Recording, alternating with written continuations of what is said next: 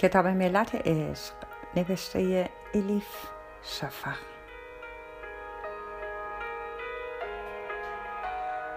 ترجمه ارسلان فسیحی.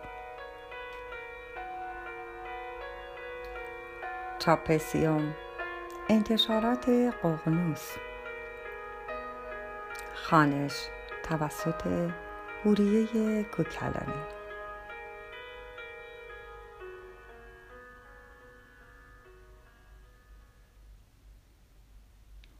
گل کویر قونیه شعبان 643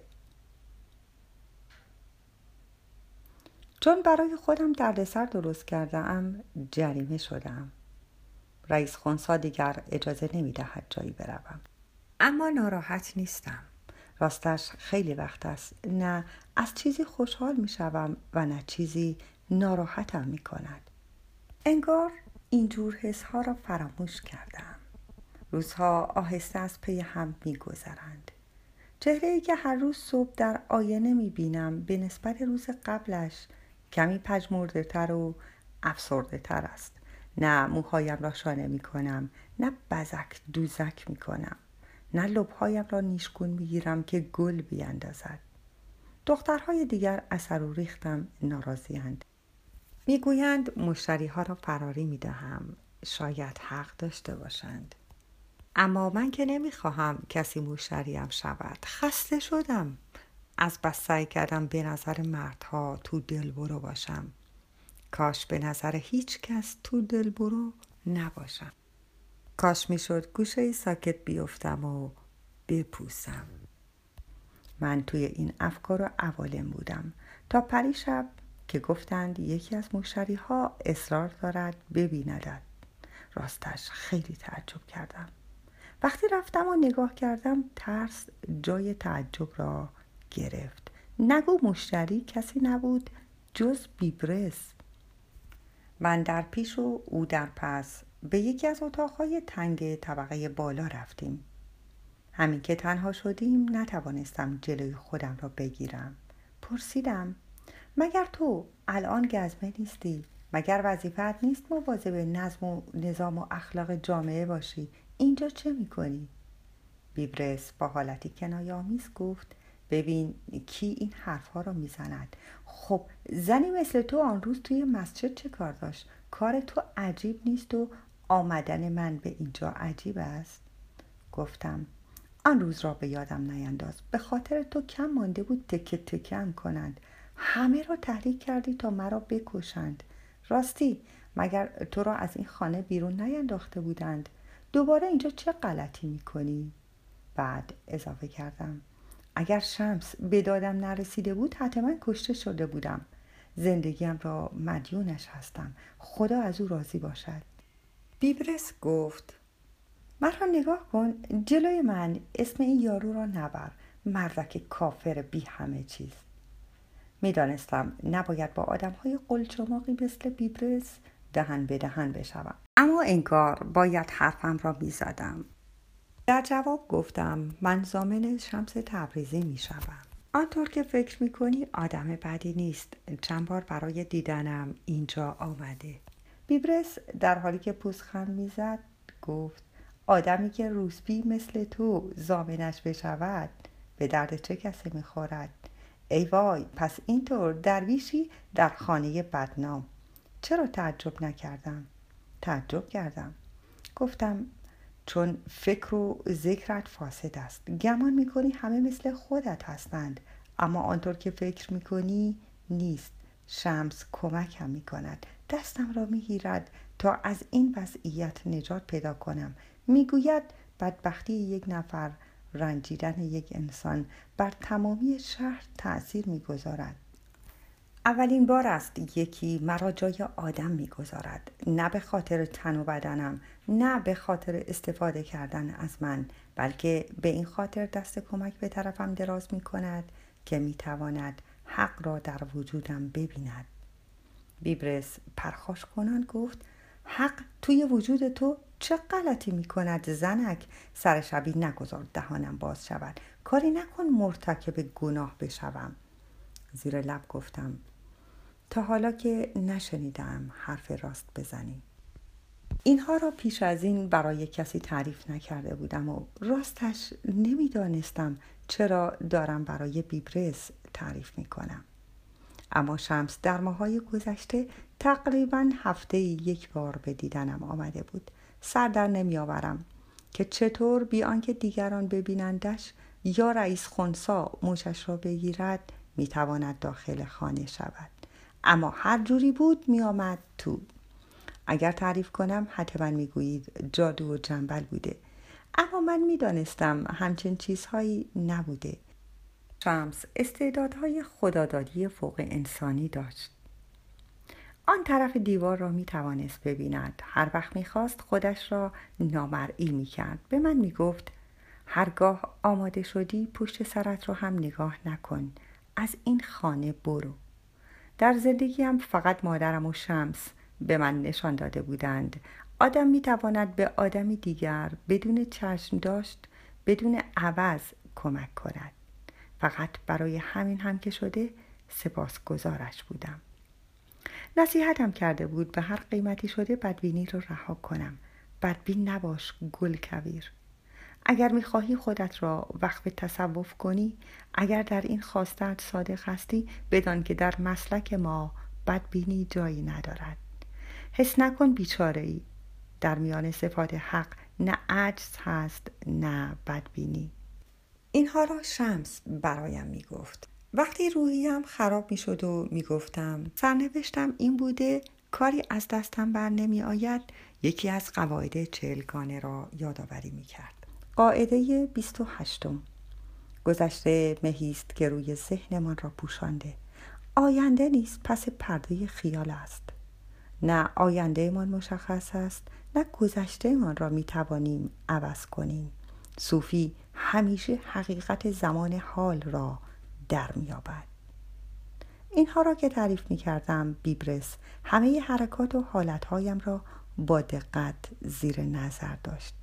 چشم راستش چشم تنبلش به جایی پشت سرم دوخته شده بود. انگار چیزی آنجا بود که من نمی توانستم ببینمش. این مرد مرا می ترساند فهمیدم بیبرس از شمس متنفر است.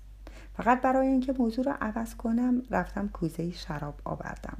توی پیاله ریختم. لا جرعه سر کشید. دومی و سومی رو هم با همان سرعت نوشید.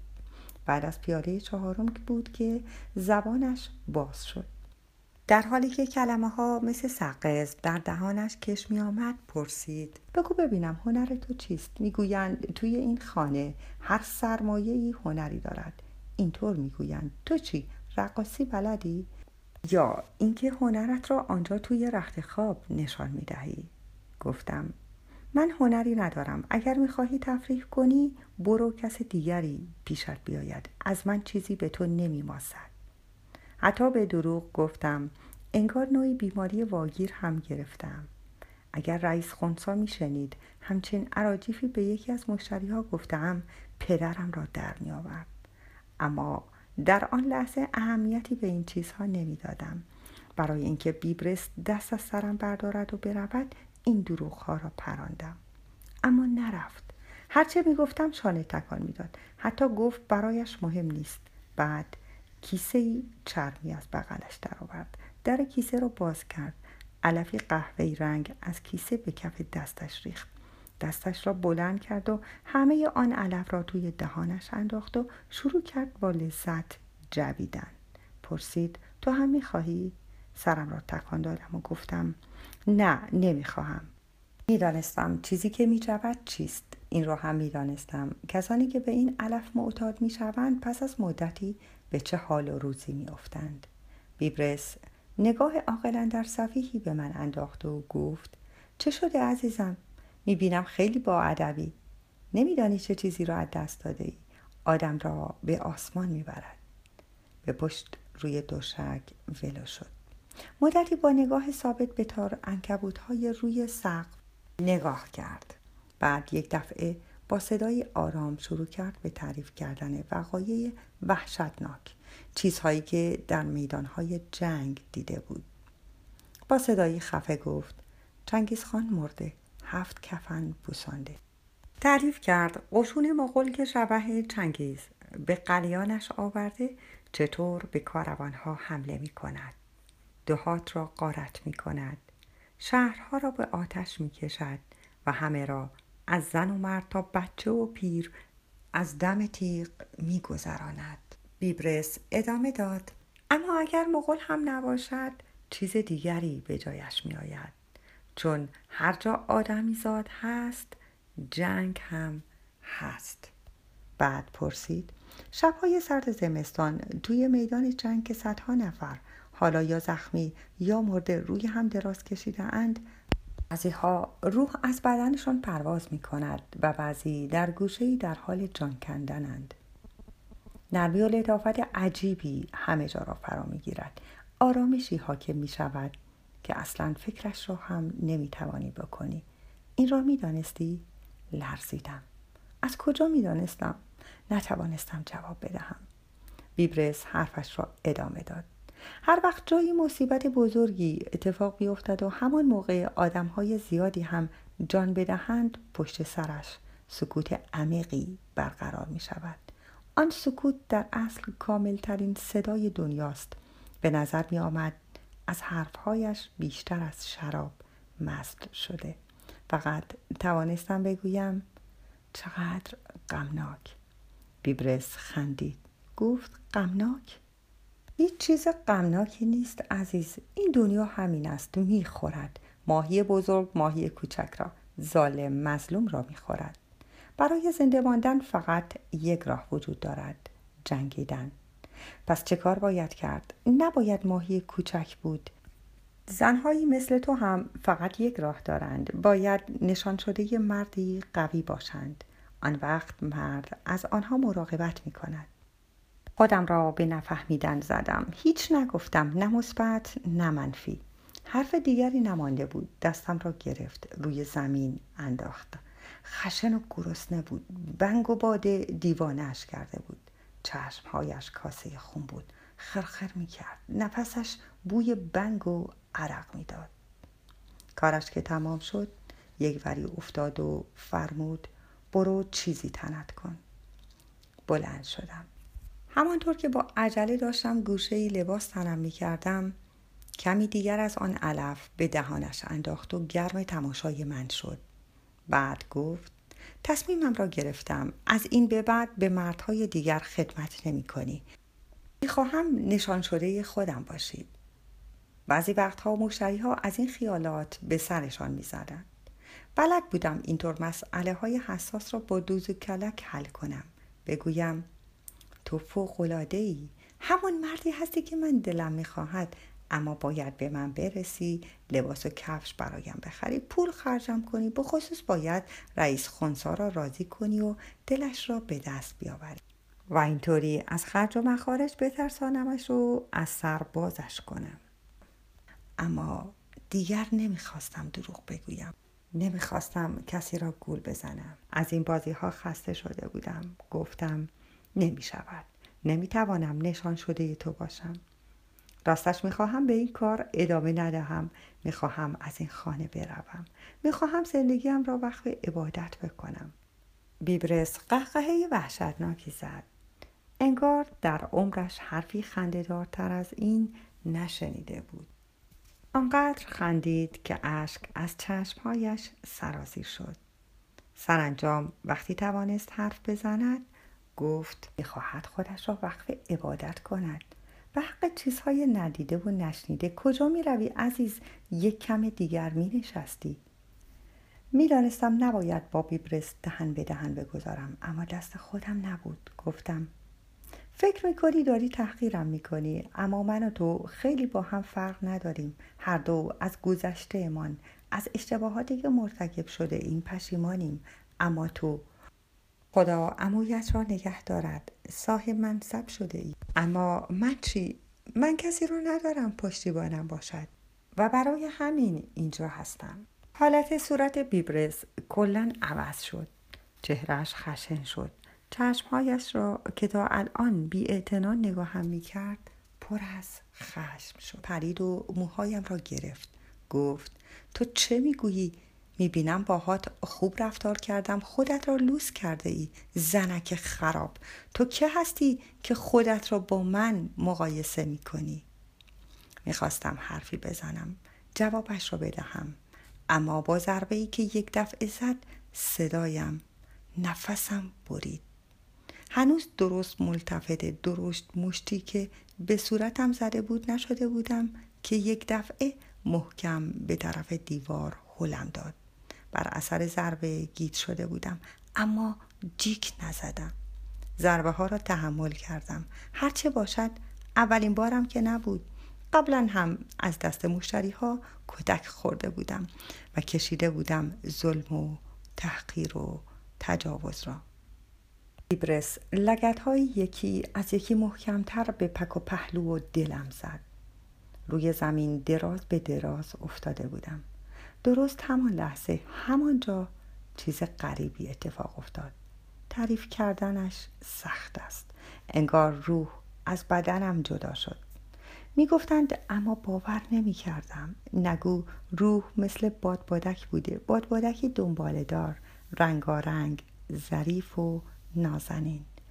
سبک شد و به طرف آسمان رفت. آزادی چه چیز خوبی بود؟ چقدر سبک چه لطیف و بیکران. محبوس نبودن در مکانی و نشانه و بدنی چه لطفی داشت. در آسمان شنا می کردم اگر می‌خواستم به شمال و اگر می‌خواستم به جنوب می‌رفتم. به خلایی سرشار از آرامش پرتاب شده بودم. نه نیازی به مقاومت بود نه سببی برای تأسف. همانطور شناور بودم.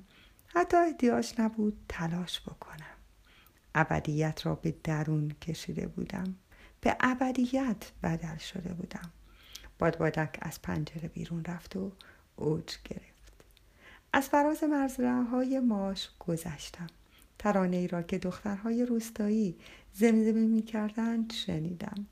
شب که شد به کرمهای شبتاب لبخند زدم. به سرعت داشتم به جایی می افتادم اما نه به سوی پایین به سوی بالا. طوری که انگار به طرف آسمان. آسمان بی انتها کشیده می شدم مرگ اگر این است چیز ترسناکی نیست.